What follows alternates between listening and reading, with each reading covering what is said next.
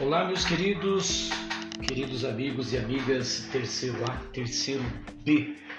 Eu quero me despedir de vocês aqui deixando uma dica muito especial a todos, tá bom? Eu encontrei aqui uma matéria que eu usei um tempo atrás em sala de aula e confesso a vocês que ela é muito interessante. Então eu vou ler para que vocês tomem conhecimento e depois passar uma atividade do Caderno do Aluno, volume 2. O texto é o seguinte: a ortografia correta facilita a informação e a comunicação. Isso aí é o título.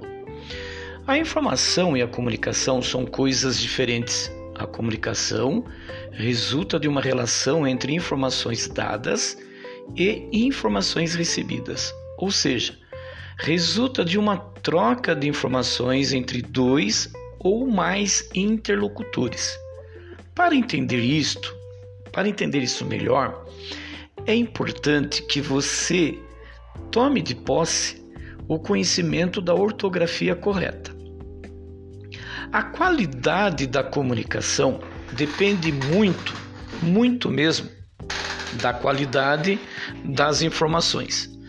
E a qualidade destas depende muito das formas como elas são expressas, tanto por meio da fala quanto através da escrita. Trocando em miúdos, qualquer informação que você pretenda passar, você tem que se colocar no lugar do receptor, você enquanto emissor, se colocando no lugar do emissor. Então, há aí uma troca de valores muito grande você está escrevendo, obviamente, o leitor tem que saber, compreender e entender o que você tentou passar como mensagem. Pode parecer batido, mas é a maior dificuldade dos alunos hoje, candidatos no exame do ensino nacional, concursos e até mesmo em alguns vestibulares. Então vamos lá.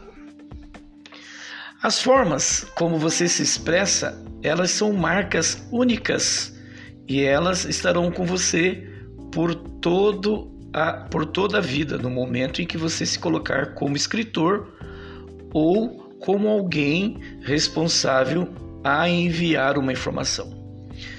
Esse é um dos principais problemas nas redações feitas por estudantes na atualidade no Exame Nacional do Ensino Médio, famoso Enem.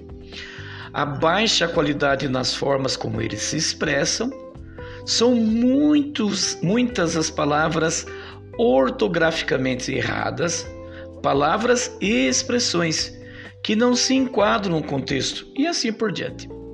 Os erros mais comuns são quanto em relação à ortografia. Muitos estudantes estão transportando os vícios adquiridos pelas formas como se comunicam através de redes sociais, online, no WhatsApp, na Facebook, rede social do modo geral, para as, as redações em suas provas. E isso, é claro, não é correto. O hábito de escrever corretamente, mesmo que nas redes sociais, precisa e deve ser preservado. Engana-se quem acha que a internetez é aceita ou é uma ferramenta é, precisa de trabalho. O hábito de escrever bem, corretamente, em linguagem agradável, não somente facilita a comunicação entre as pessoas, como também auxilia a pessoa a desenvolver suas habilidades nas próprias redações, em seja qualquer é, gênero, dissertativo, descritivo, narrativo ou mesmo os famosos textos argumentativos. Somado ao hábito de escrever bem, o hábito da leitura tão, também auxilia no contrato com diferentes tipos de textos para diferentes finalidades. Isso é óbvio, né? De acordo com a finalidade, você tem que saber escrever o texto adequado. Na descoberta de novas palavras e expressões e na formação de ideias para formar argumentos bem fundamentados nas redações, faz com que o estudante esteja sempre a um passo à frente dos seus concorrentes, em quaisquer que seja a situação. Quando um estudante faz uma redação, ele sabe que tem que escrever e que será lido por outras pessoas. Por isto, ele precisa deixar de pensar na forma como ele mesmo entende o que escreve e lembrar que tem que escrever de uma forma que seu texto seja compreendido por outras pessoas ou pelas outras pessoas. Aí nós temos o emissor e os receptores. O mesmo acontece em outros momentos na vida. Nas redes sociais, muitas pessoas usam é, usam muitas palavras, é, por exemplo, mais. Olha só, usa a palavra mais quando querem dizer mas. E você sabe qual é a diferença?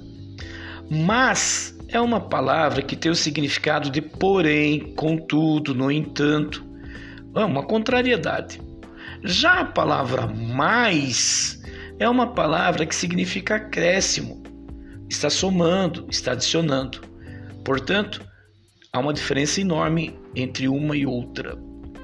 O uso de uma das, uma das duas palavras em lugar da outra não é o uso de uma palavra escrita de forma errada, mas de uma palavra correta, mas com significado que não lhe pertence. E isso pode fazer com que o entendimento da mensagem por quem a lê seja equivocado. Deu para entender?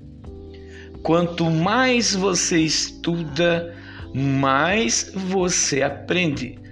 Mas você deve aplicar os seus estudos e seus ensinamentos, mostrando o seu aprendizado, para conseguir cada vez mais notas melhores.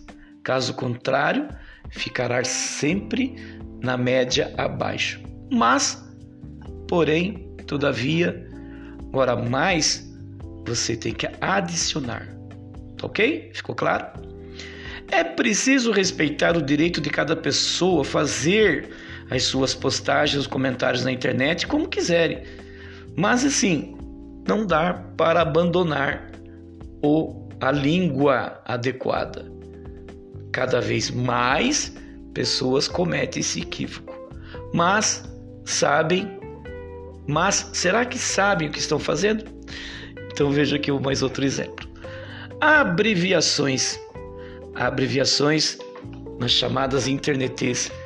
PQ ao invés de porquê, que ao invés de que, que é a letra, ao invés de que, o e. E assim por diante.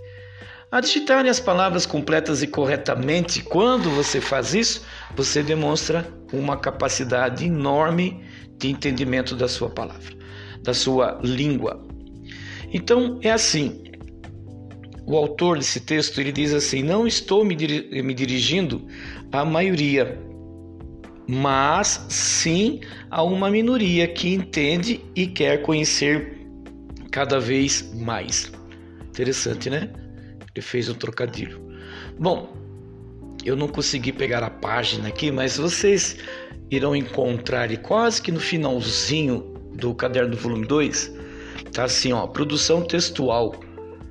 A chegada dos portugueses ao Brasil introduziu uma nova cultura e principalmente uma nova língua.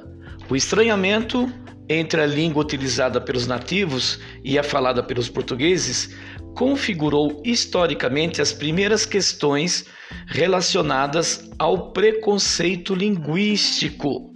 Desde então, outros modos de comunicar surgiram e se adaptaram, favorecendo tanto a construção de uma identidade linguística nacional quanto a fomentação ao bullying. O que, onde, como, quando e com quem falar é primordial para nos adequarmos às múltiplas situações do cotidiano. Portanto, se a língua é viva, gradual, dinâmica e complexa, complexa, porque muitos ainda discriminam uma pessoa por ela se comunicar de forma diferente, rotulando-a por falar errado e não seguir as regras, regras gramaticais? Com base nos estudos realizados sobre os processos históricos, cultural e linguístico, redija você vai redigir, você vai escrever um artigo de opinião sobre o seguinte tema. Presta atenção no tema. Variação linguística. A norma padrão é a única forma linguística correta de aceitação social? Então você vai transformar essa pergunta, tá ok? em um texto, você vai redigir um artigo de opinião. Para você escrever esse artigo de opinião, lembre-se que seu texto deve conter título. O assunto é o seguinte, ó: variação linguística. A norma padrão é a única forma linguística correta de aceitação social. Esse é o tema, tá ok? Pensa nisso daí e você vai redigir um artigo de opinião e você vai colocar o título. Título bem legal. Crie um título. O seu texto com o título, a primeira coisa que a pessoa vai ler seu texto, se gostar do título. Se não, meu amigo, tchau, minha amiga. A tese defenda com propriedade. Qual é o tema? Olha, a norma padrão é a única forma linguística correta de aceitação social. Qual a tese que você vai defender? Será que, é, será que é correto discriminar uma pessoa só porque ela fala ou escreve errado? Olha que legal para você defender. Termos que serão definidos no texto. Desenvolvimento, argumentos o menos convincente, o intermediário e o mais convincente. Você sempre tem que ter um entre o outro. Você tem que deixar um termo aí, uma situação que não seja tão convincente e uma outra que dê toda a propriedade, que dê todo o reforço para aquilo que está defendendo. Exemplos, exemplos que comprovem os argumentos. Em cima ali foi citado um exemplo que a história, a língua no país mostrou todas essas variações, dando início lá com os portugueses e os índios. Olha, portugueses e índios, indígenas e portugueses, europeus, e criaram aí uma língua tão rica que é a nossa, nossa língua portuguesa brasileira, que sofre todos os dias uma influência. Dê alguns exemplos, né? Dê alguns exemplos para a nossa realidade hoje. É, a gíria pertence também a esse exemplo. Claro, algumas pessoas só se comunicam é, usando de gírias. Mas isso é correto para o dia a dia? Isso é correto profissionalmente? Depende da profissão que a pessoa segue, não é? é por exemplo, a pessoa ela vai trabalhar com público rock and roll ou público funk, um público rap, ela tem que usar a expressão que, que o seu público entenda. Porém, na escrita de um documento, ela tem que recorrer sempre à norma culta padrão. E por fim, a conclusão de ênfase ou retomada da tese e a defesa de seu posicionamento. Aí, com base nas informações produzidas no rascunho de projeto, presta bem atenção. Primeiro, você vai fazer um rascunho de projeto bem legal, texto bem tranquilo. Você não tenha pressa para me entregar. Eu vou estar, é, estarei afastado, mas vocês têm o meu número, pode enviar para mim. Eu vou corrigir assim que chegar, não tem problema algum, tá bom? Vamos dar aí para vocês é, 15 dias, 12 dias para que vocês façam o projeto. E mais uns 10 dias. É, vamos contar aí total de 16 dias o projeto e o texto. Tá ok? Leiam esse quadrinho que está aqui: Critérios para avaliação da escrita, artigo de opinião, sugestão. Tem introdução, tem desenvolvimento, tem a conclusão, tem outros critérios a serem observados no texto. Tá ok?